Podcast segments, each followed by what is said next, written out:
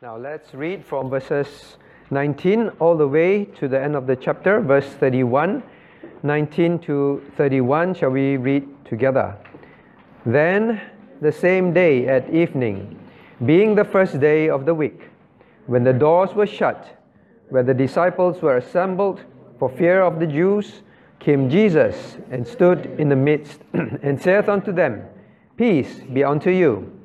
And when he had said so, he showed unto them his hands and his side.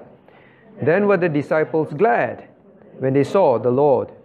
Then said Jesus unto them again, Peace be unto you. As my Father hath sent me, even so send I you. And when he had said this, he breathed on them and said unto them, Receive ye the Holy Ghost. Whosoever sins ye remit, they are remitted unto them and whosoever sins you retain, they are retained. But Thomas, one of the twelve, called Didymus, was not with them when Jesus came. The other disciples therefore said unto him, We have seen.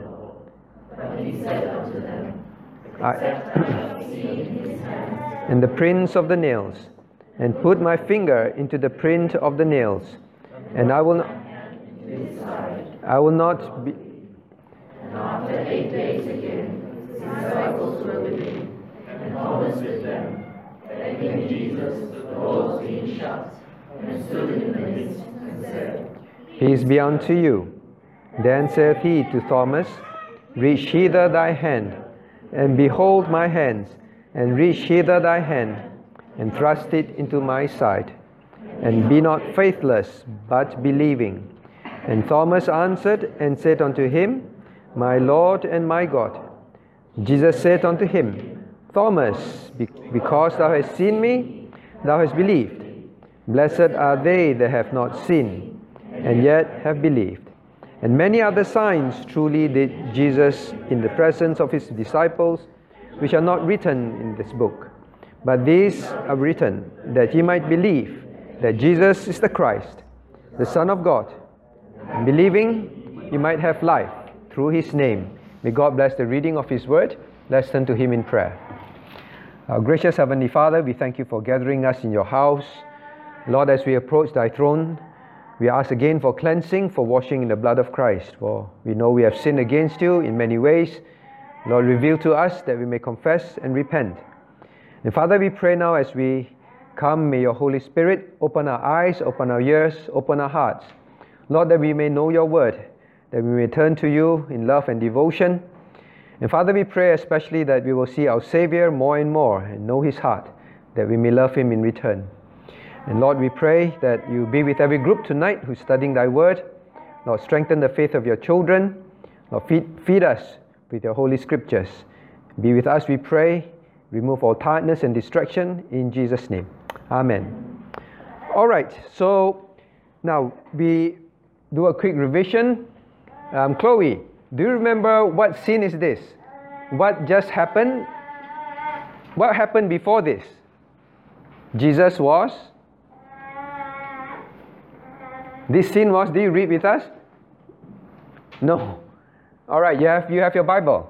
Okay. This was Jesus speaking to the disciples, right? What happened to Jesus just before this? Do you remember? No. Okay. Jennifer, what happened to Jesus before this? He resurrected. Very good. He resurrected. Right? Christ resurrected, and this was Christ appearing in the resurrected body to the disciples. Now, you must not miss this scene. Here is the Lord appearing to the disciples and telling them before he went back to heaven, telling them exactly what he desired of them. All right? So these were literally some of his last words on earth, physically, before he returned to heaven. So, are the last words that someone say to you before they leave you, are they typically very important? They will choose very carefully, right? They'll think very carefully exactly what they want to tell you. So this is a scene where the disciples will meet Christ and Christ will say some things to them. Right? So I hope that we will not miss this point. Now we put ourselves in their shoes. Now, okay, try Chloe again. Chloe, do you remember when you read? What were these disciples fearing? What were they feeling? Happy? Were they happy? No. All right. Brenda, they were they were frightened. They were scared. They were frightened because of the Jews, right? So now Christ appears to them. So pretend, or rather, let's take ourselves back to that day, okay?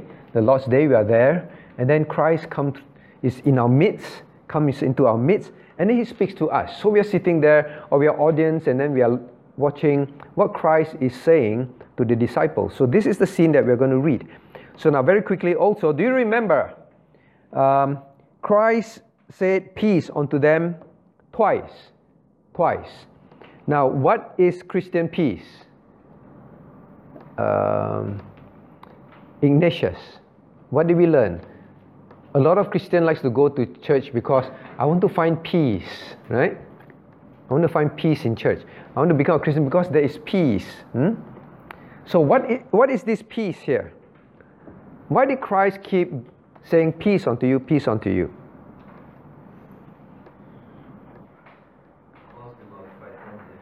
We are frightened of the Jews. Now, is this fear fear of exams? No, you're just having exams, or fear of um, um, not having something that they wanted. Now, this is a fear of life and death. Okay, a fear of life and death. And the Christian have to understand when Christ said, "Peace be unto you." Immediately look, look at verse 21. Let's try um, Esther, verse 21. Then Christ said again unto them, Peace be unto you, as my Father sent me, so even so send I you. So, what do you think Christ's peace is to the believer? What is it for?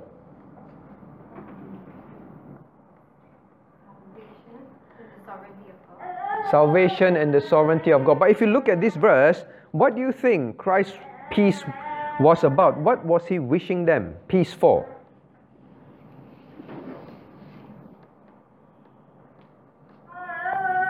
If Christ said to you today, Esther, peace be unto you, as my Father has sent me, even so send I you. And this is the second time he said peace to you. Okay, you'll be there, still not very sure what Christ, why Christ said this to you. Susan, why do you think, what peace was Christ wishing his disciples? Yes, peace to go out and share the gospel. That's why he said twice. First time, peace, because he knew they were frightened for their life, right? If they live for Christ, they might die. And then this time, when he met them, he said, Now, please know, I will give you peace. Even as my Father has sent me, I will send you. Remember, the Father sent him and he came to this world and he suffered many persecution, right? But now he says, Don't worry, you go as my Father has sent me, I, I will send you and I will give you peace. So, the Christian peace. So, Ignatius, why do you come to church? Why do you want to believe in Christ? For what kind of peace?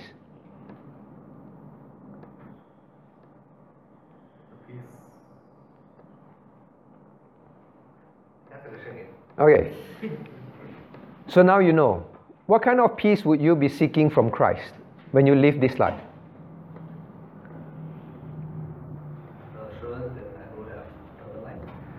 Okay. But yes, assurance have eternal life. That's one, yes, in the sense they know that when they die, they'll go to heaven, right? So don't they don't have to fear.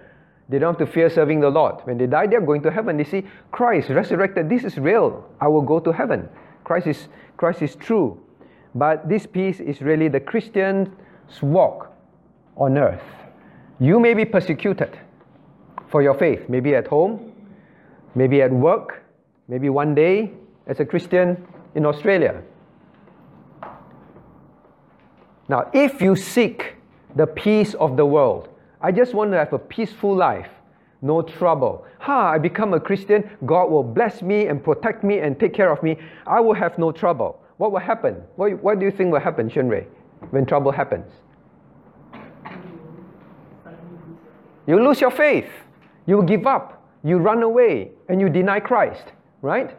So Christ says, I give you this kind of peace. The Christian seeks what kind of peace? The peace that will enable you to go through your Christian life serving Him, living for Him. All right? Okay, so I just want to dispel this whole gospel of you believe in Christ, there'll be no trouble in life, He will bless you, and you will just have a wonderful, wonderful life, and there's no trouble. Right? Christ, when He reached them peace, He was knowing that the Christians will suffer difficulty on earth. Okay? Now, what happened one day if you take up a job and then to stand for Christ, you are bombarded? Hmm? People write against you on the Facebook, people text you for your for living rightly, for not doing things that you know are sinful. Will you have peace? Christ say have peace. But if you're seeking only worldly peace, you get fed up. Okay? Now, very quickly, now we move on. Okay, so that was one of the things I wanted to emphasize um, at the last time you were here.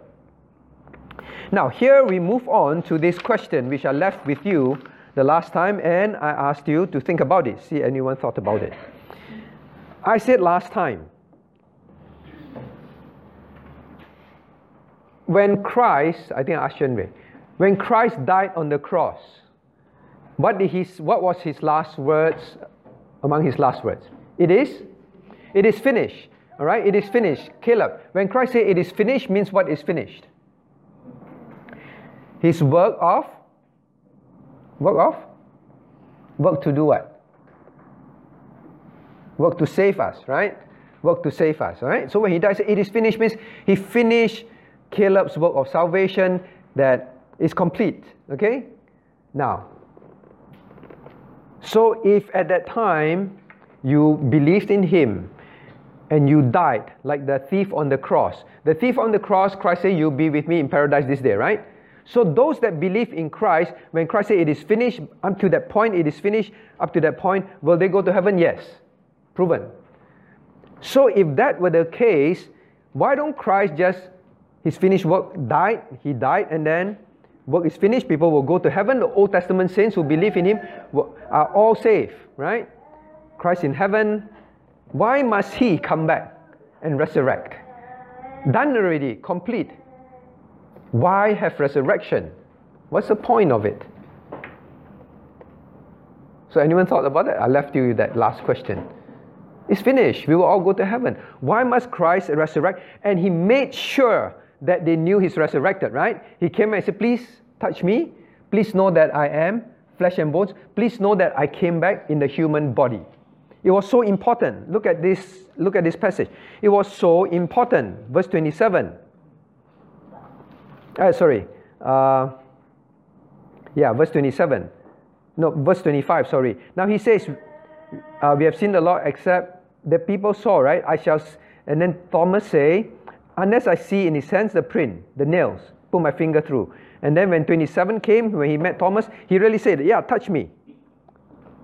You know I am, I am flesh and bones. At the time he said, Let me eat something. Uh, the other gospels account, let me eat something. I'll prove to you I'm flesh and bones. I'm not a spirit. So why? Why do you think so? Uh, Hannah, why do you think so? Why so important? We are already saved. We will go to heaven.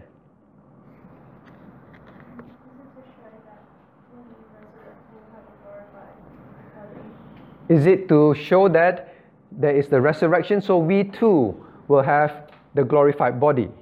That is correct.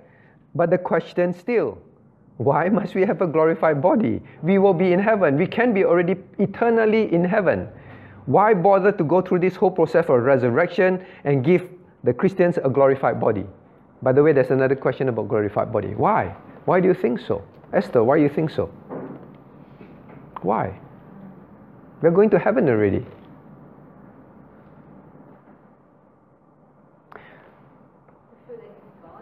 To show that He is God. Well, He already saved us. We'll go to heaven and, and in spirits um, see Him face to face. We'll know He's God. We are in heaven. Wow, this is real. He's, he is indeed God. Now, I'll take some time on this because this is very important for the Christian to realize. Samantha, why do you think so?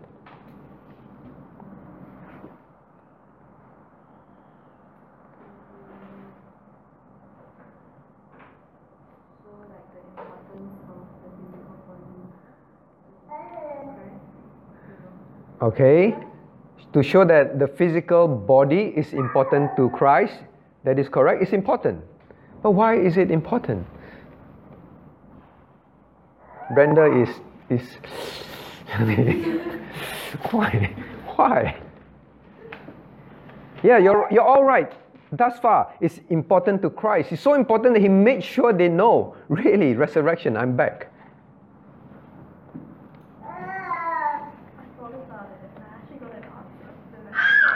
You got a, you thought about it, you got an answer, but then you forgot. Yeah, sounds like me.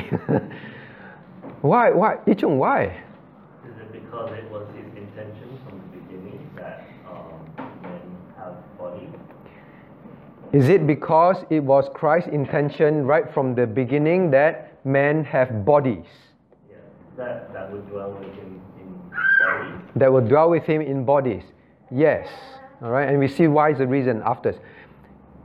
God intended in his original plan that man has man has a body. Understand that? Okay?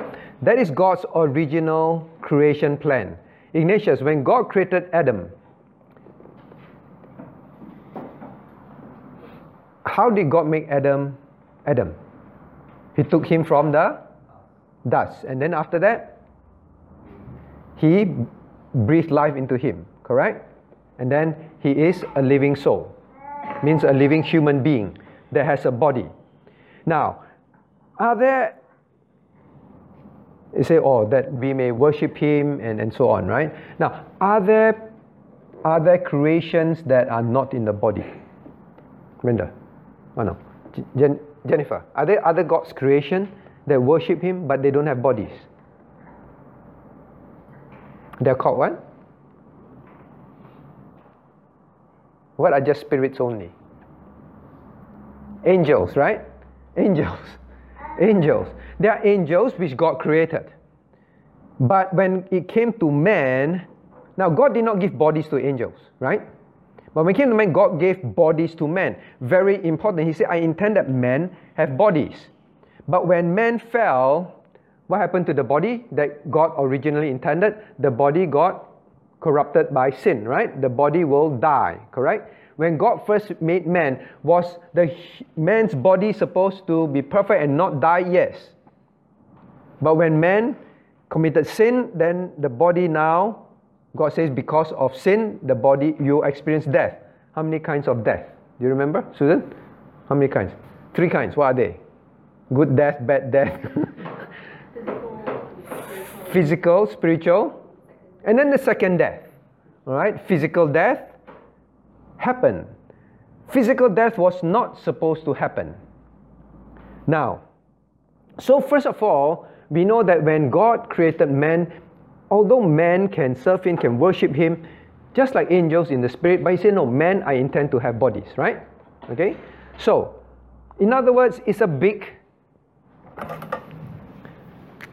So, God created Adam and Eve. Right? God created Adam and Eve. Now, God created Adam and Eve, intending Adam and Eve to live eternally, serve, worship Him with a body. Okay? There'll be angels. Shouldn't draw angels. All right? There'll be angels. Angels, let's say, have wings. All right? There'll be angels. How the form, I don't know. They're angels. They worship God, yes. They praise God, yes. But when it comes to man, God intended man to do that in a body. But man fell, and because of that, man will die physically. Then, when Christ came, Christ was Christ's intention, was Christ's salvation plan simply to save the soul of man and soul of man go to heaven? No. Christ's salvation intention is to bring the final state of all his believers, the final state of all believers back to the original intent. Understand that? That is the reason why Christ did not just die.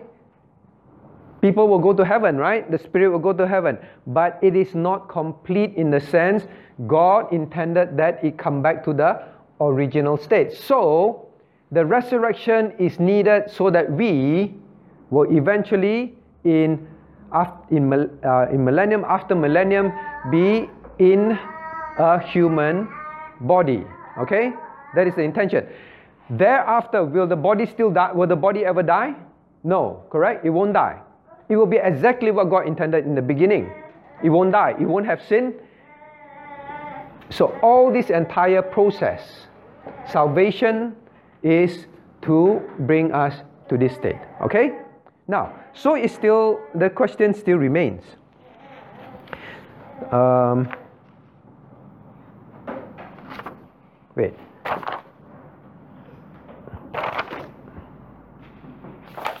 Uh, I think I don't have a question sheet. Can I have a question sheet?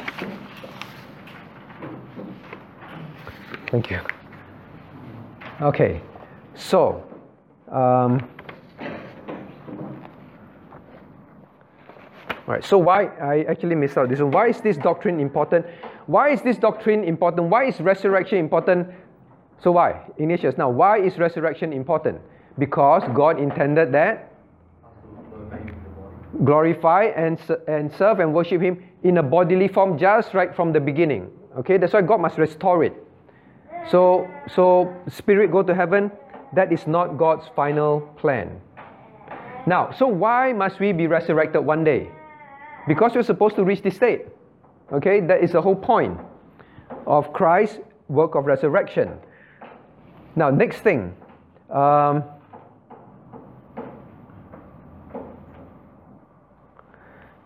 I will ask you question one first, then we come back to this point. Question one Does the Bible tell me what kind of body I will have at my resurrection? Does it? Because someone, um, when someone challenge you, okay, so for example, someone challenge, uh, yeah, maybe the older ones. All right, someone challenge Elaine. All right, a Christian comes to you, Elaine, your church teach about um, the uh, millennium and resurrection and all that. And then a Christian challenges you and says, There's no such thing. Yeah, I believe in resurrection, but there's no such thing of like a glorious body. You know, we'll, we'll just be, we'll suffer, we have a body, but that's all. How are you going to answer? The person say, no such thing as glorious body. It says in the Bible. Okay, it describes the glorious body. Very good. Now, um, because I think someone was stumped when someone says to the person, said to the person, there's no such thing as the glorious body. The Bible doesn't teach that. So what if someone says, a Christian said, the Bible doesn't teach that. Are you ready to answer the person? You say, oh yeah, that's true. I just keep hearing pastors say, we have the glorious body, we have the glorious body, we have the glorious body. But the Bible doesn't teach that. The body will be the same as Christ the resurrected because your pastor keeps saying that. Right? Then I realize it's true. I keep telling you that. But there are some verses that I've read to you, but it never occurred to me that maybe you, you just hear and you never really go and convince yourself. One day you resurrect, eh, the body not so glorious after all. all right, so um, Esther, is it true? You also hear Reverend Koshi talk about it. then someone said, no such thing like Reverend Koshi. Joseph learned from Reverend Koshi. Yeah. Keep talking about glorified body. Is it true? Then the person say, yeah, is it true? The person says the Bible didn't teach. Then the person can't find the verses. So we better um, know the verses. Okay, Elaine, any verse? Romans or Matthew, what about it? What, what verse? What did it say?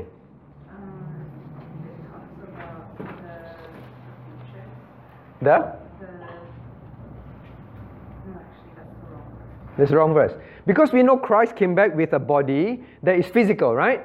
And we know that the doors were locked. Verse 19, the doors were shut. And then Christ could appear there, means Christ could walk through wall. Ah. It's a physical body, can walk through wall. Ah. All right? And we also saw Christ fly up and down, right? So, we said, we, wow, we have that body. Say no, Christ can walk through wall, but you, when you try, you're going to knock into it and break the glass.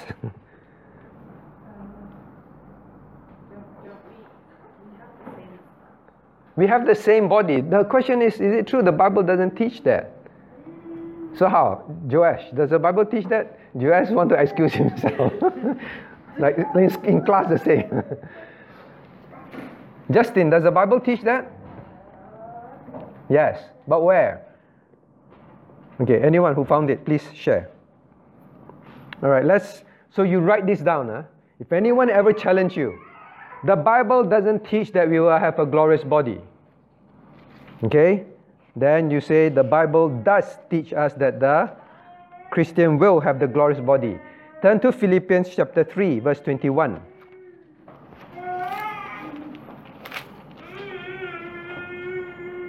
Okay, Philippians chapter 3, verse 21. Shall we read this together? Philippians 3:21. You there? All right, reading. Who shall change our vile body that it may be fashioned like unto his glorious body, according to the working whereby he is able even to subdue all things unto himself. Now, does the Bible teach us that we will have a glorious body like Christ? It doesn't get any clearer here, right? Is it clear? It's very clear. Okay, it's very clear. So the next time someone say the Bible doesn't teach that, turn to now who? Christ, verse 21, Christ will change our vile body, means this body that will corrupt, that it may be fashioned. It will be made like the same kind, fashioned. Like what? Like unto his his what body? His glorious body. Means his resurrect, resurrected body. According to the working power, working whereby he is able even to subdue all things unto himself. Can Christ do that? Yes. Okay, so does the Bible teach that? Absolutely. And what will this body like? We read just now. Many other things, okay? Flesh and bones, for example. Now, does the Bible teach that there will be different kinds of body? Now, turn to uh, what is this body like? Is it spirit? Turn to Luke 24 39. Luke 24 39. So you copy this, write it in your Bible somewhere, and know that it is true. Look forward to this. Luke 24, verse 39. Shall we read together? Luke 24 39. Oh, sorry. One, two, reading. But they con. Hey, hang on. Okay, let's read together. And he said unto them, Why are ye troubled? Uh, sorry, behold my hands and my feet, that it is I myself. Handle me and see, for a spirit hath not flesh and bones, as ye see me have. Did Christ say that I have flesh, I have bones? You poke is flesh you, you squeeze, there's bones. So we know that there will be flesh, there will be bones. Okay, that's for sure. Now, so this is Christ's body. We will have the same body. It is not spirit. Now, turn to 1 Corinthians 15. 1 Corinthians chapter 15.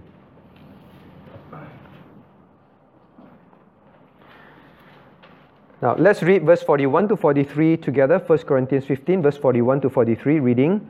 There is one glory of the sun, another glory of the moon, another glory of the stars. For one star differeth from one, another star in glory. So also is the resurrection of the dead. It is sown in corruption, it is raised in incorruption. It is sown in dishonor, it is raised in glory. It is sown in weakness, it is raised in power. So does God say our body will be raised in glory? It will be like the glorious body of Christ? Yes, very, very clear. Um, without a doubt. The Bible says that. Um,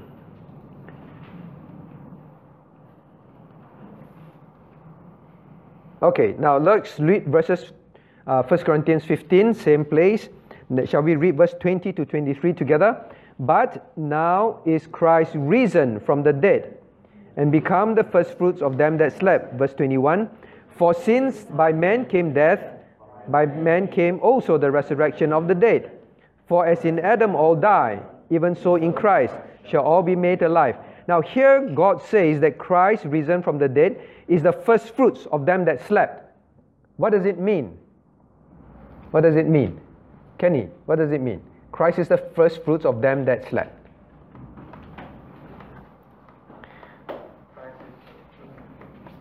Christ is the first fruit of them that slept. Christ is the first one to resurrect. Christ is the first one to resurrect.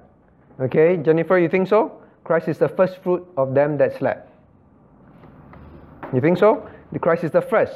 Okay, yes, Christ is the first to have the glorious resurrected body among all that sleep. When Christians die, it is called sleep. Hmm? It's called sleep. Not like when you sleep at home. You say, Mom, I'm going to die. I'm going to sleep. The Christian sleep is the body. Christian will emit the soul immediately in heaven, right? But the body is what God says sleep. Means it is at rest. Sleep, one day it will get up. Okay? That's why it's called sleep. Means the Christian's body one day will get up, will rise. Will rise. And Christ is the first. And we always say, right? Why is Christ's resurrection the first fruit? Why is the first? The first of its kind, understand? All the others are not called this kind of resurrection. Now, uh, Joash, why is Christ's resurrection called first fruit? You have exam today? No. Why is Christ's resurrection called first fruit? The other people rise have resurrection before the others. When Christ resurrected Lazarus, Lazarus was dead. Did Christ resurrect Lazarus? Lazarus came back to life, right? There were others when Christ died on the cross, the graves were opened, they come back to life. Why is it called Christ is the first? There was others before him. His body is still with him means what? Body still with him. Another way to say he did not die again. Right? He did not die again. This is that glorious one which will not die. So Christ is the first one to have that glorious body that does not die. Okay? And Christians will have that one day. So uh, that must be very clear in our hearts and mind. Now, here God makes um, tells us also that there will be the rapture, they will sleep, they will resurrect. Now, here is a question to you. When you die, okay, when you die, are you sure you will have the resurrected body? One day. Will you, are you sure that you will definitely have a resurrected body? Because there are two kinds of resurrection. Turn with me to John.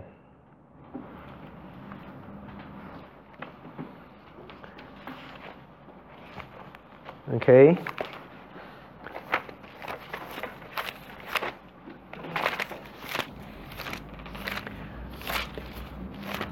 Now, when Christ spoke to the people about the resurrection, now he made mention of two, resur- two kinds of resurrection.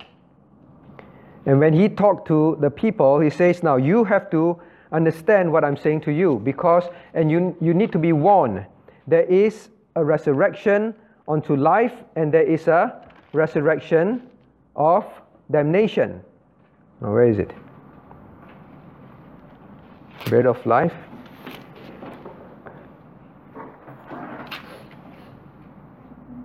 Say again.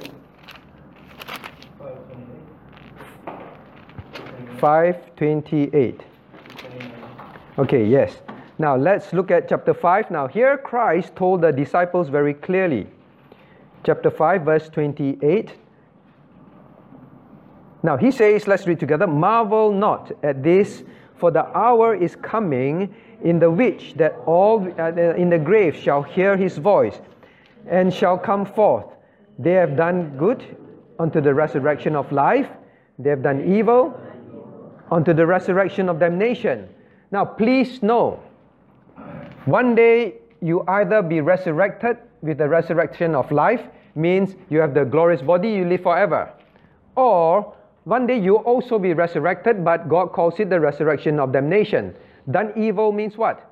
Means you refuse to receive Christ. You refuse to accept Christ. You refuse to repent. You continue to live in your sin. You don't want to repent and turn to God those that continue to do evil.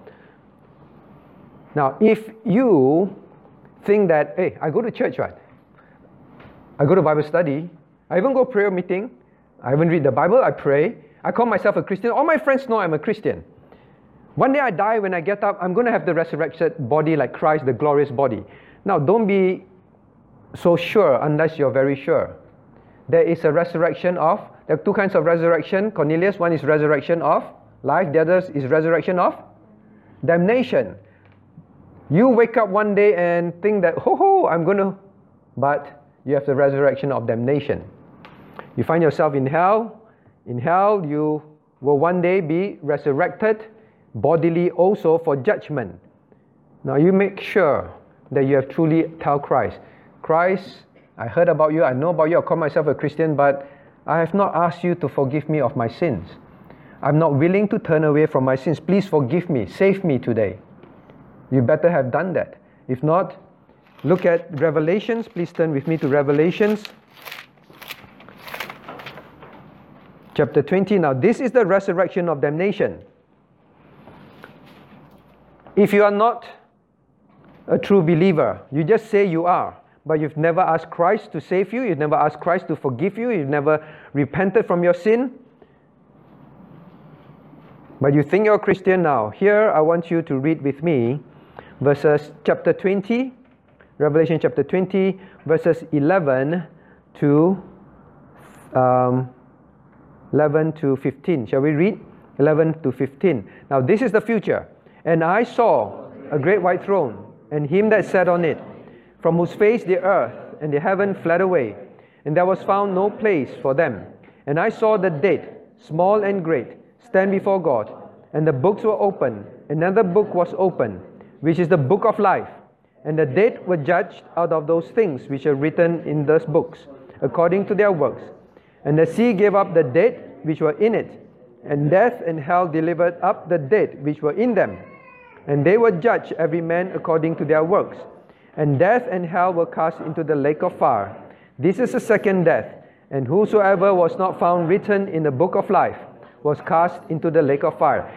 If you don't believe in Christ as your personal Savior, you just lip service, yes, I'm a Christian, but you've never repented of your sins, you never turned to Him as a Savior. When you die now, your soul will go to hell immediately, right? Chloe, correct? Unbelievers, so immediately hell. But one day God will also bring up your body. Remember, the sea will give up the dead. So those unbelievers that went sailing got eaten by shark and threw up the body in the sea or drowned in the sea. Um, God says they will give up their bodies. The bodies will also be resurrected. But that will be the resurrection of damnation. You'll be judged. Okay, so the body um, of the unbelievers will also have the resurrection of damnation. We'll have the resurrection of damnation. So now we understand the theology very clearly now. Okay? So that's good. So you have the verses very clear. Are you totally convinced now? Okay, quickly, Elaine. Which verse that says the Christian will have a glorious body? Very good. Philippians 3:21. Straight away say if someone says the Bible doesn't say so, it does very clearly. Nothing can be clearer than that. But there's a resurrection of damnation. Be careful. Now, number now, why is this doctrine so important? I've answered because God intends the believer to have a body, and the body is you will be the back to the original state as his original plan. We will serve, worship Him in the body. So now I ask, we understand the theology, it's clear. Question number two How should this doctrine change my outlook of my body and my life on earth? How should it change? Now, great, I can answer and I say, wow, I'm going to have a glorious body one day. But we just studied, it is not just this, huh? It is not just this. Well, the final state is this. But God wants us to know that the body is important to Him. Important. Is it important only when we reach this state? No. All throughout the body, or put it the other way, the body is always important to God. Understand? It's not only when it's resurrected, then you have the glorious body. The creation of man, God created man with the body. The body is important. Otherwise, you just go to heaven, that's it. Now, so now we understand that. Therefore, if the body is so important to God, that's why um, Paul says, whether I live or die, I want to glorify God, correct? So Paul understood that. Even when I'm living, I want to make sure I glorify God. Now, so how should this change your outlook? Samantha, how should this change your outlook about your body? First of all, you say, Oh, I didn't know my body was that important to God. Now I understand the body is very important. And one day I will get the glorious body. But now till then, the body is still very important to Him, right? Oh, before that, how do I? So someone says, Shenrui, the body now not important lah. All right, now I'm convinced we will have a glorious body. You win. But now to then, not so important. The important thing is look forward to this glorious body. All right? So Shenrui, how do you prove to the person that God says the body now is very important to me? Not just when you get the resurrected body. Before Samantha answers. How do you prove this body now is very important? Say again. 1 Corinthians 10:31. Okay, let's turn to 1 Corinthians 10:31.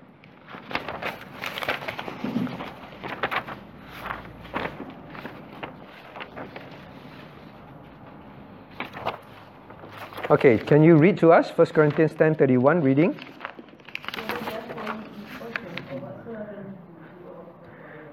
Okay, whatsoever you do means you do do what do in the spirit, no, do in the body, right? Even eating and drinking that's physical, right? But I say I'm not still not very convinced. Okay, lah, do to the glory of God, but is the body that important?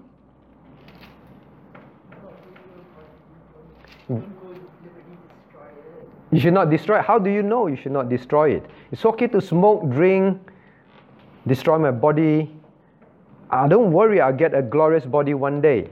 Now, you're, very close to those chapters, so let's turn to 1 Corinthians chapter 6, verse 19. All right? Camping, camping on on what Shenrui said. 1 Corinthians 6, 19. So the best is to show Bible verses and convince ourselves. Does God really treasure, uh, value the body so importantly? Now, 1 Corinthians 6 19 to 20, shall we read together? Reading. What? Know ye not that your body is the temple of the Holy Ghost, which is in you, which ye have of God, and ye are not your own? For ye are bought with a price. Therefore, glorify God in your body and in your spirit, which are God's. Notice the Apostle Paul split body and spirit. Just it is not enough that the Christian glorify God in the spirit. The Christian must glorify God in the body. All right? Now, in fact, he says that he was like, What? Don't you know? So the Christians are living a life that is not using their bodies rightly. Then he awakened them. What? You should know. What are you thinking? Today, is that what you're saying, right? What are you thinking? No, don't you know that your body is what? The temple of the Holy Ghost. Means God dwells with the body. The body is where God dwells with, closely with you, guiding, using your body. Which, and he, and he repeats again, which you have of God. You're not your own. Why? Because you're bought with a price. So, no, when God saved you, did God just buy your spirit with the blood of His Son? No, your, your body is also bought with a price. The body is included. Okay, so um, the redemption of the body is also paid by the blood of Christ. So is the body important? Yes, that's, that's why he said it's so important that you understand. Right from the beginning, God meant for. Okay, listen here. Ah. And then the answer will be easy for Samantha already. Right from the beginning, God meant for man to glorify Him in the body form, right? And He said, because man fell, now God died and saved the soul and also purchased the body, right? Also purchased the body so that you have this state. Okay? So, then He says, now, right at this time on earth, you are the temple of the Holy Ghost. The body is that important. So now, Samantha, how do you view your body now? what do you think is for? To use it to glorify God. All right? So, how do I view my body now? I view my body as the temple of the Holy Ghost, a holy um, um, use to glorify God.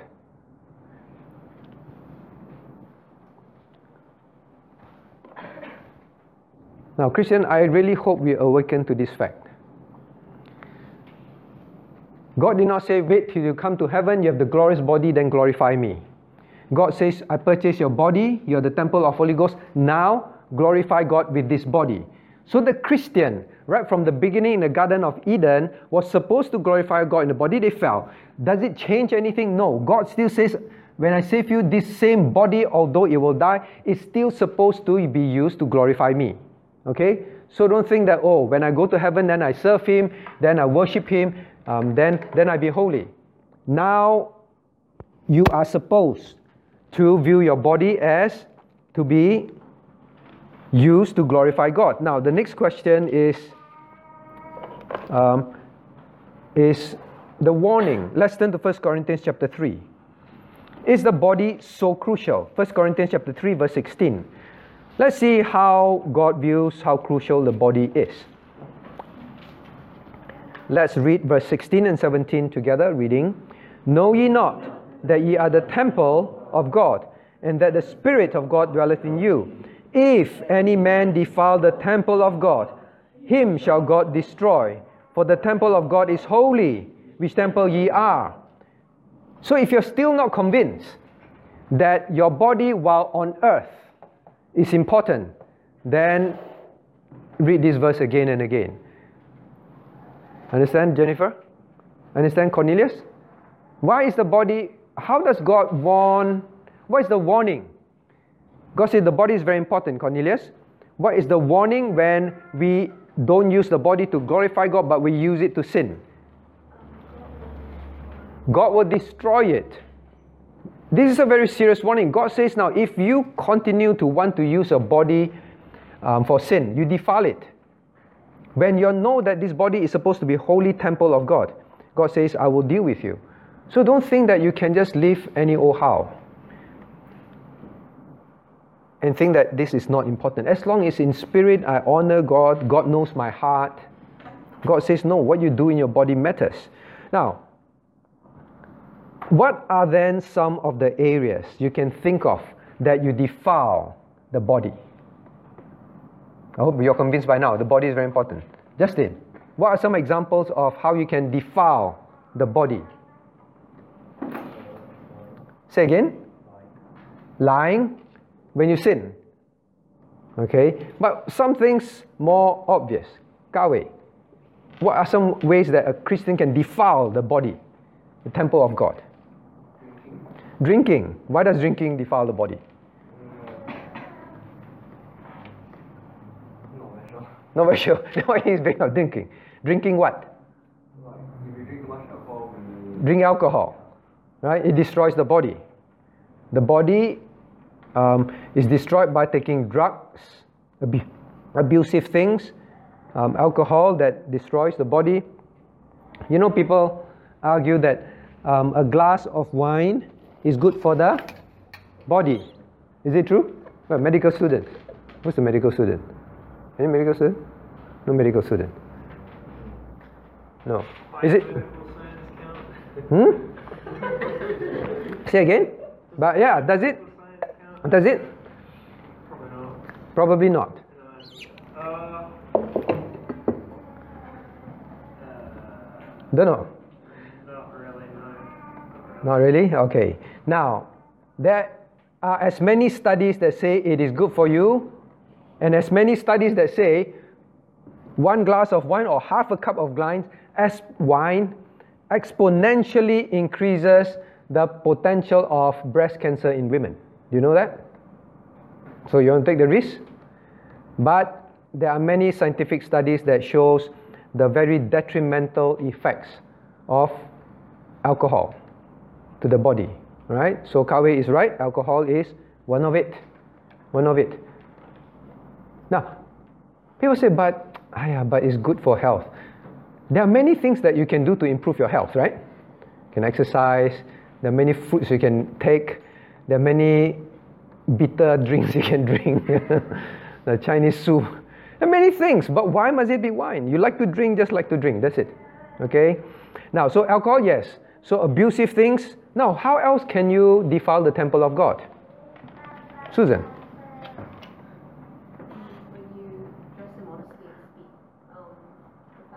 Yeah, when you dress immodestly, speak profanely, right? That is defiling the temple of God. So, why does the church ask men and women to dress decently, modestly? Why? Because you are the temple of God. Your body matters to God. Understand that? That is the reason, not because we, we are old fashioned church or anything. All right? It's because God says your temple, your body is the temple of the Holy Ghost. So you should not defile it by immodest dressing. There are specific verses about that. How else? How else can a Christian defile the temple of God? Cornelius.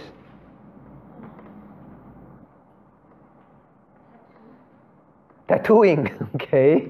Tattooing. God says, do not put marks on your body, right? Tattooing. Okay? Caleb.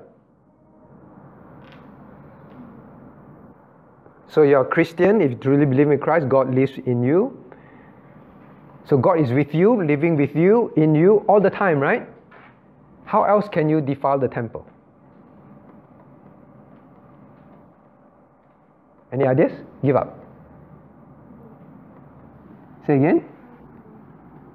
What's that?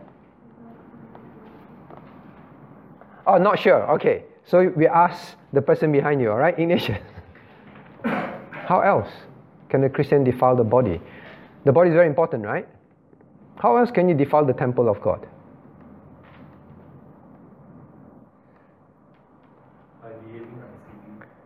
By behaving unseemly, behaving um, crudely, and all that, right? A bad testimony. Now, Chloe, what about what? Now, if God dwells in you, is with you, if you're a true believer, are you a true believer? I hope so. God dwells in you. Means everywhere you go, is it important? Is it important where you go? If you're the temple of God, right? Do you want to bring the temple of God to somewhere where is where is sinful? No. How can a Christian defile the temple of God? Be careful where you go to. Right? Be careful where you go, who you do things with. Now, where you go and what you watch and listen. Can you imagine God lives with you? Okay, it's just because we don't see God, right? We don't know we grieve Him all the time. So, Ignatius, uh, okay, someone else. Who else? Okay, Shenrei, all right? Someone very close to you. You're always with the person, you're aware of the person's presence, right?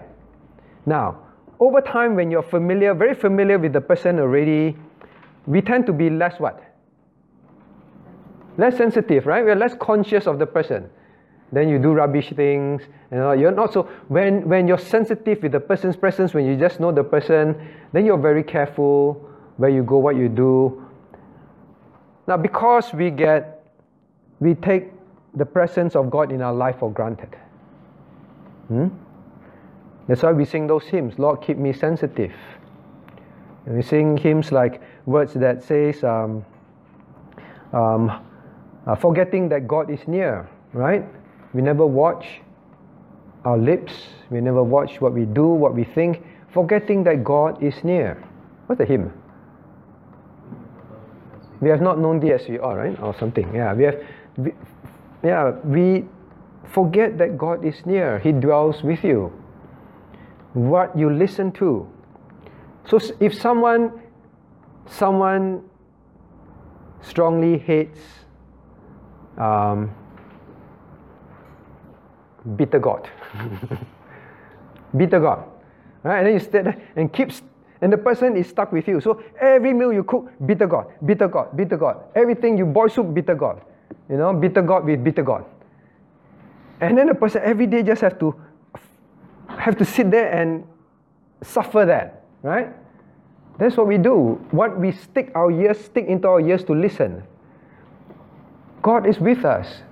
It's called grieving the Holy Spirit. Understand that? It's very grieved. You sit there and watch your movies. You say, ah, no one is around. No one is at home. No, no one knows. You sit there and watch all those bad movies that curse and swear, that uses Christ's name as, as, as, as a swear word or whatever, um, things that you should not watch. Do you realize that you're defiling the temple of God? God is there and you constantly subject the temple of God to this kind of defilement. That's why he, he uses that to describe. Now, I'm not saying God is stuck inside you. Uh. Oh, poor God. He has to go wherever I go. He's stuck with me. It's not that kind of concept. Understand that. But, but God is, He dwells, He indwells you. So we can defile the temple of God in all this. How do you view your body from today onwards? Now, when Christ resurrected and He met with the disciples, He wanted them to understand the body is very important touch me, feel me. Know that there is the real resurrection. Later on, Paul will write about all this. Understand that? Paul will talk about all this. Um, so, my, my dear Christians, friends, this was Christ's um, desire for the Christian. I die and I redeem your body. Please, you, please live this life on earth very carefully, very sensitive to His presence. Don't think that no one knows means there is nothing wrong. You're defiling the temple of God. And if you keep going on, God will destroy you. You think why those, why those who abuse the body, they have all these kind of sicknesses? People who commit all sorts of uh, fornication end up with all sorts of diseases, right? Did God promise He will destroy you? He will. Right? And there are some Christians that have certain sickness. Now, I'm not saying that I always, always emphasize that doesn't mean a Christian is sick means you have sin. But sometimes God destroy your body just to stop you from certain sin. Okay? So, please be aware. The body is important. View it differently. So now I ask you question number two. How should I spend my coming holidays? Knowing now I am the temple of the Holy Ghost. How are you going to spend it? Are you already planning what movies you're going to watch, what you only listen to, where you're going to go that you know you shouldn't go, what you're going to do? Just use the body for your own um, um, pleasure and do whatever. Don't care about God. Don't live for Him. Don't glorify Him. Are you already planning those things? So now you know that. Where you go, what you listen to, what you watch, how you spend your time. Just say, I am the temple of the Holy Ghost. God saved me to bring me to this state, but from now till then, what did God say? Glorify. Okay, let's turn there and we move on. 1 Corinthians 6.19. 1 Corinthians 6.19. sorry, verse uh, 620, 1 Corinthians 620, let's read together. For ye are bought with a price. Therefore glorify God in your body and in your spirit, which are God's. So now till then, I am supposed to glorify God. Is it true the chief end of man is to glorify God? Yes. In the body? Yes. With your body? Yes. Okay? Now, if you make your body look like the carnal, worldly people, I'm not saying you cannot dress, cannot be normal, but if you be as worldly as you can, well, you defile the temple of God. Okay, so next, let's move quickly. Oh. Ah, this one, very straightforward, but I also want to ask you, I increasingly begin to realize you all just take, take, take, take, but if one day someone asks you, no, not true, can you prove them wrong from the Bible? Now, let's read verse 22 together. Let's read John 20, 22. Okay, John 20, 22. Reading. And when he had said this, he breathed on them and said unto them, Receive ye the Holy Ghost. So Christ is there and he breathed on them, Receive ye the Holy Ghost. Now, so many Christians say, Look, the Old Testament people did not have the Holy Ghost. Like, for example, here, only when Christ was resurrected, then he gave the Holy Ghost to the people. And he said, Now you receive the Holy Ghost. From here onwards, Christians who believe in Christ will have the Holy Ghost. Hey, so someone comes to Brenda and say, yeah, Old Testament people have no Holy Ghost. You see, from here, only New Testament period, from here onwards, then Christians receive the Holy Ghost. How would you answer the person? This is one of the verse that that people always get stumped. And recently, someone asked me again, but, but Pastor, this one here, then Christ said, "Receive ye the Holy Ghost." Right? Christ breathed on them. Receive ye the Holy Ghost. Cannot be clearer than that.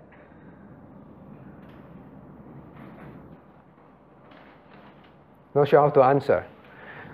Okay, after today you will know. Okay, all right. I always teach you to look at what? Look at three C's. What's the first C? First C is context. All right, so look at context. All right, so you try, Brenda. Look at the context. When Christ said, Receive ye the Holy Ghost, what is the context?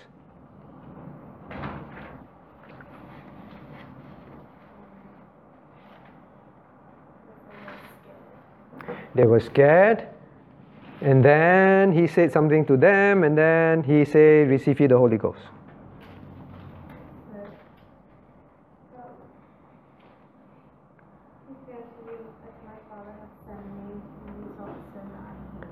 And when he had said this, right, verse 22, and when he had said this, he breathed onto them. So the context is very clear for you. And when he had said this, when he was saying what? I send you. I send you, right? So the context is about Christ sending them, and he says, Now I breathe the Holy Ghost to you. This is what kind of ing of the Holy Ghost? There's some ing of the Holy Ghost, and what's the indwelling of the Holy Ghost? What's the other one? In infilling, all right? The filling of the Holy Ghost. Is this indwelling or infilling? He said, I'm going to send you. You need power. You need to not be afraid, right? They were fearful, like you rightly pointed out. But don't worry. I breathe on you. you receive now. Be very clear. You are receiving the power of the Holy Ghost to go and be sent. Sent to do what? Very good. In Acts. All right. In Acts. Acts chapter. Very good. Acts chapter 2. Now let's turn to Acts chapter 2. Did Christ Tell them, I'm going to send you. Acts chapter 1 first. Okay, maybe ask someone else uh, because this uh, I explained so many times. I realize people still don't seem to. Maybe I keep talking, that's why. I need you to think. All right, Esther. Acts chapter 1, where, what, where's the relation of Acts chapter 1 to what Christ just said? I send you.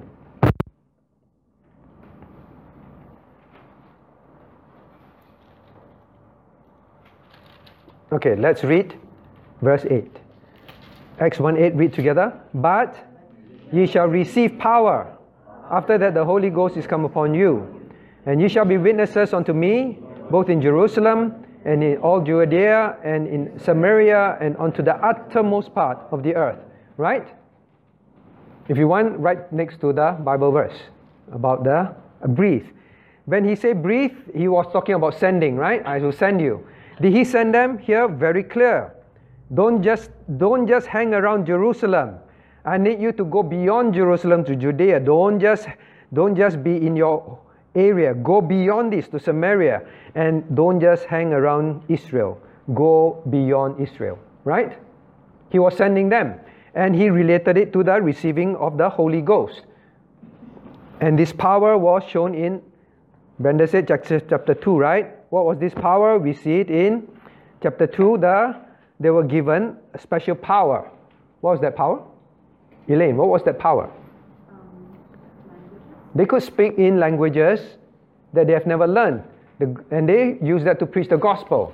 So is it consistent with what Christ said, I will send you as the Father sent me for the gospel? Yes. Did the people, were the people afraid? Did they have, fear anymore. Yes, Chloe, were they fearful? Did they have the power for the rest of their life? No.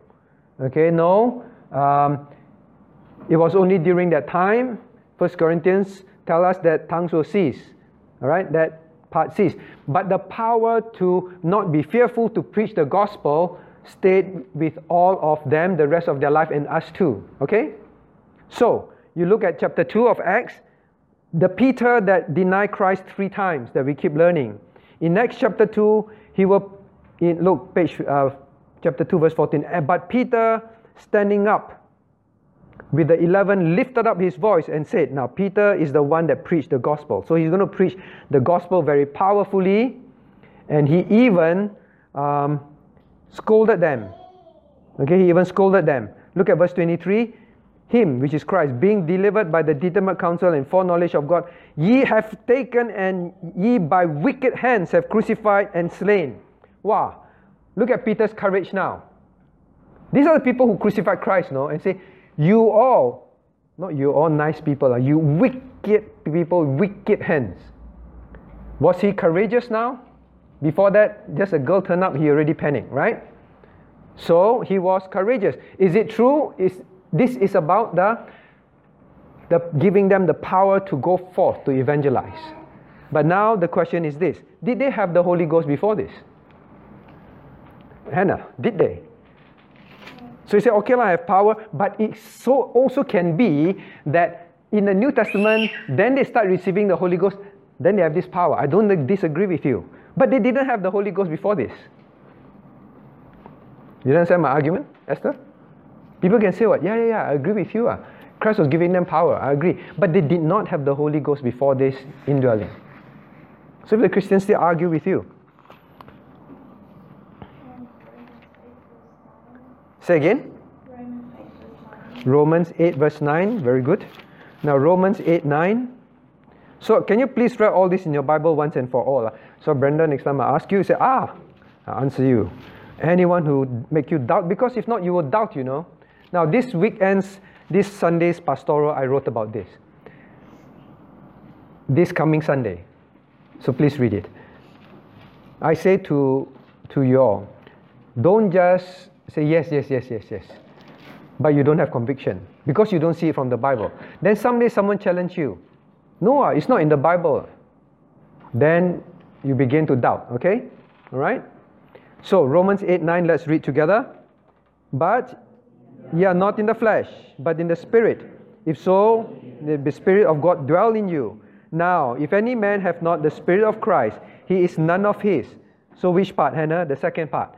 Now, God says, Chloe, listen carefully. Yeah? Everyone listen carefully. He says, Now, if any man have not the Spirit of Christ, is none of his. What does it mean, Chloe? If you don't have the Holy Ghost, means you are not God's. You don't belong to God. You're not God's child. Now, this, now, this verse, okay, Ignatius, if someone say, no, ask Bender still. Bender, if someone say, oh, since Hannah bring up, ask Hannah.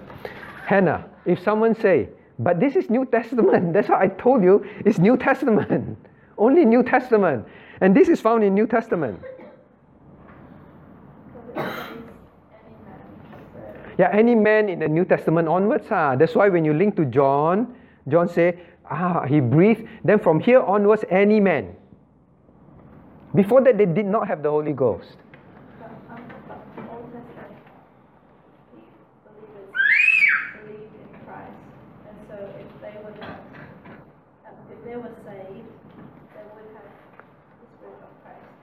No, yeah, they are saved, but they did not have. Only New Testament onwards, then the indwelling happened. They don't have really. Huh? Shenrui, how? Take not thy Holy Spirit. In Psalm 51, David said, Take not thy Holy Spirit. Only some of them had. But that's what I believe, you know, all, all my Christian life. In the Old Testament, only some had. The spiritual ones, like King David, he had. Nah. But the, the others don't have. The rest, New Testament time onwards, then everyone have. Esther, you heard of those arguments? No, okay. This very common argument, all right? I, I need you to be very clear in your heart. Otherwise, one day you will doubt.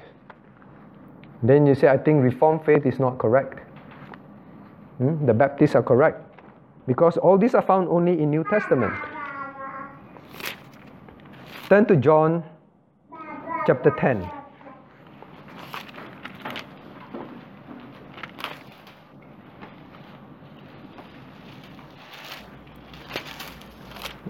Uh, sorry, John chapter 14, I think. John chapter 14.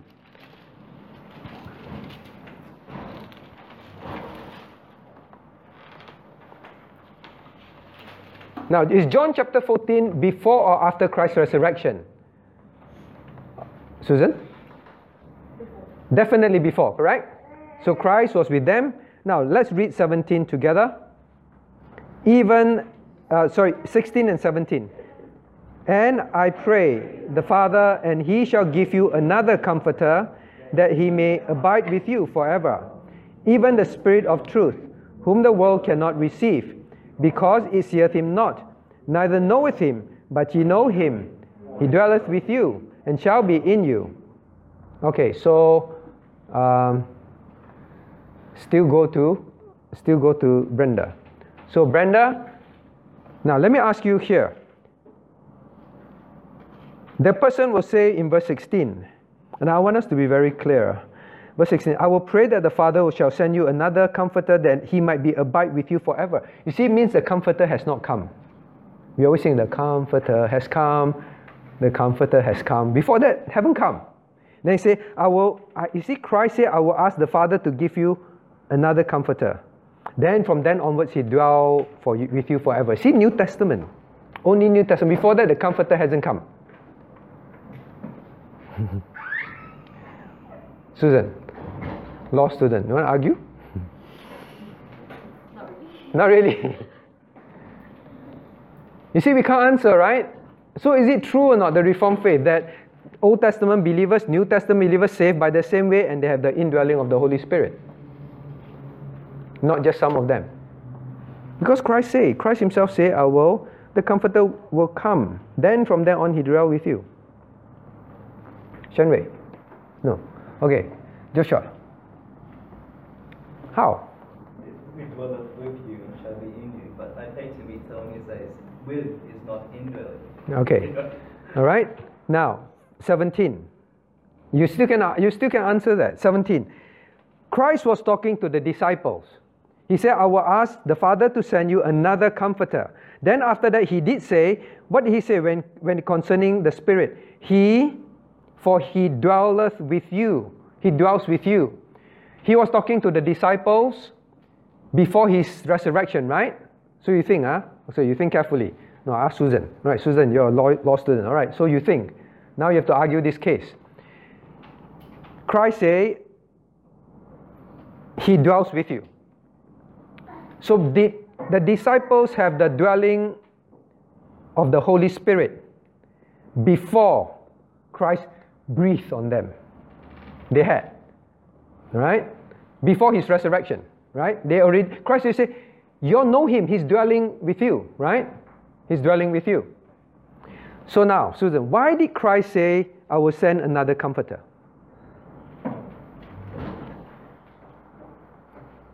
I want to end in five minutes, so you're going to win the case in five minutes. Why did he say, I will send you another comforter when he say he's with you? Ignatius. To encourage them. To encourage them. That's correct. Hey, I never asked Clara. I thought I did this to death, no, when I covered this chapter. Remember the context.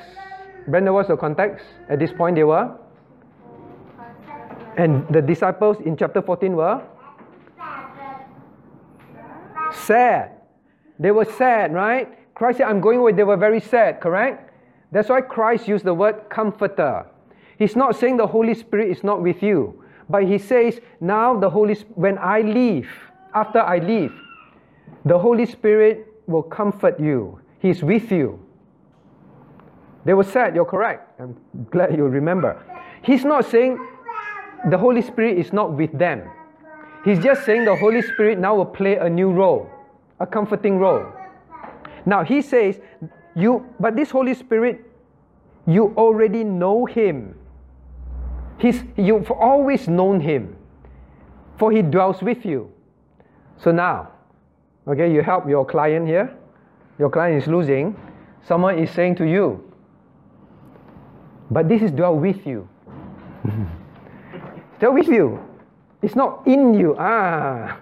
Before the Old Testament, this is still Old Testament to them. Christ haven't died and resurrected. So this is still the Old Testament believers. Old Testament believers, yeah, yeah, the Holy Spirit dwell with you only.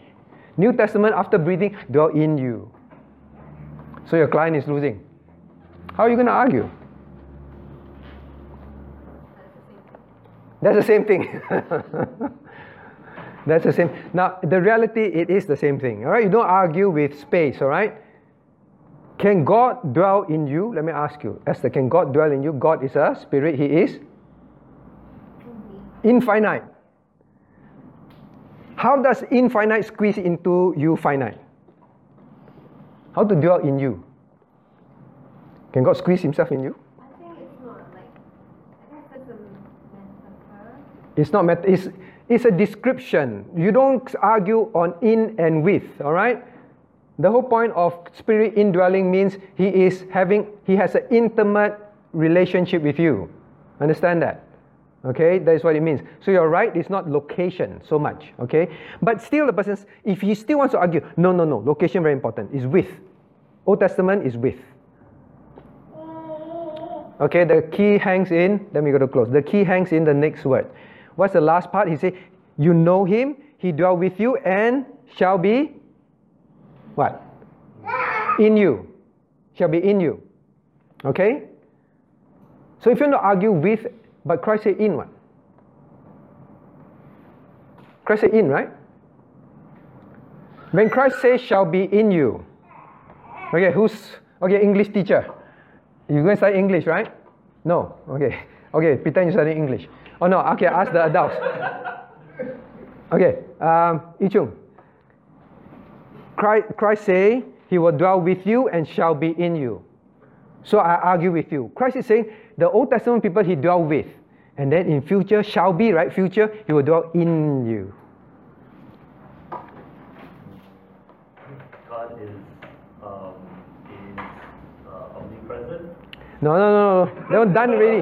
The argument done already. The argument, the argument of location, the argument of location is not, he's not convinced still. All right? The judge is still not convinced. The location thing, but you see, even location here, it says one is with, one is in. If, if location is not important, then, then why, why Christ use one with, one in? One is present, one is future. Dwells is present, shall be is future. But in verse 20, he says that um, I am in my Father, and you in me, and I in you. And he's speaking that present tense. Mm-hmm. So, No, it's go back to Holy Spirit. Don't don't muddle up the issue. All right? Don't don't don't try to be a lawyer. all right? Just stay on the verse about the Holy Spirit. Now I explain to you. All right? It's very simple. Remember the context. The context, Christ is saying, I am going away. Do you understand? Christ said, I am going away. I will not, I shall not be with you. Draw, draw. Hey, so you're not convinced yet, huh? Because y'all can't argue it, right? Then how can y'all be convinced? How can y'all be convinced if you can't answer all these questions? Christ say that Christ said, I'm leaving. I shall not be with you. Correct? I shall not be with you. Correct? But Christ says, You're very sad. I will ask the Holy Ghost to play a new role. He will comfort you. I will send him. He will comfort you, right? This Holy Spirit, you already know him intimately. He dwells with you. And he shall be in you. Now, if you want to ar- argue location, what's the context? Context is, I shall not be with you. But he shall be in you. Means, he's saying, this Holy Spirit has always been dwelling with you. You already know him. Right? I will go. But I tell you, the difference between me and the Holy Ghost is I shall not be with you, but He shall be in you. Unlike me, who will leave you physically, the Holy Spirit shall continue even in the future. Unlike me, who have to live in the future, even in the future, He shall be continue to be in you, which He has always be in you. Understand that? No, Joshua, I still don't get it. What Christ is saying is very simple I shall not be with you anymore. But the Holy Spirit, I have always been with you, but I shall not be with you at some point. The Holy Spirit has always been with you, and He shall always be with you, unlike me, physically. Cannot. Because if you don't read this verse, you cannot understand. Huh? They say within, within. It's very simple. The context is Christ is leaving. The Holy Spirit is not going to leave you. He has always been with you. He shall be in you means He has been in you and shall continue to be in you, unlike me. Brenda? Okay. If you're not clear about all this, uh, one day you're going someone going to challenge you, you're going to read books and you're beginning to question your beliefs. Understand that? Yes, I need you to be very clear. Why I need to be very clear? Because this is God's truth. Understand that. It is, it is not about arguing with the Baptists, with the, with the, with the dispensationalists. It's not about that. It's about this is truth. This is the Lord Jesus talking. You cannot distort what He say. And you cannot believe in something that is different what, with what your Lord always meant and is real in the Bible. Understand that? That is the whole point. Why I spend time to explain to your young people. It's not to make you big headed. Because this is truth, you must know the truth. If you don't, you can be waylaid easily. But the most important thing is this is the truth. Your Savior said this. You cannot let people say that he did not say this and he was saying something else. If you love the person, right? Okay, that's the important point. So, um, Joshua, so if the person I want to argue with and in, you know how to answer? The context. He's been in you and he shall continue to be in you. But I have been with you, but I will leave you. Unlike the Holy Ghost, will continue to be in you as He's always been. Okay? All right? I want to stop so that you all can go downstairs. Uh, we'll come back and continue the next round. But the key lesson today is your body is important. Agree? You're convinced? You're the temple of the Holy Ghost? God save you? Even living now, please do not live your life any or how in your body anymore. You must have a new thinking about your body. All right? Let us pray.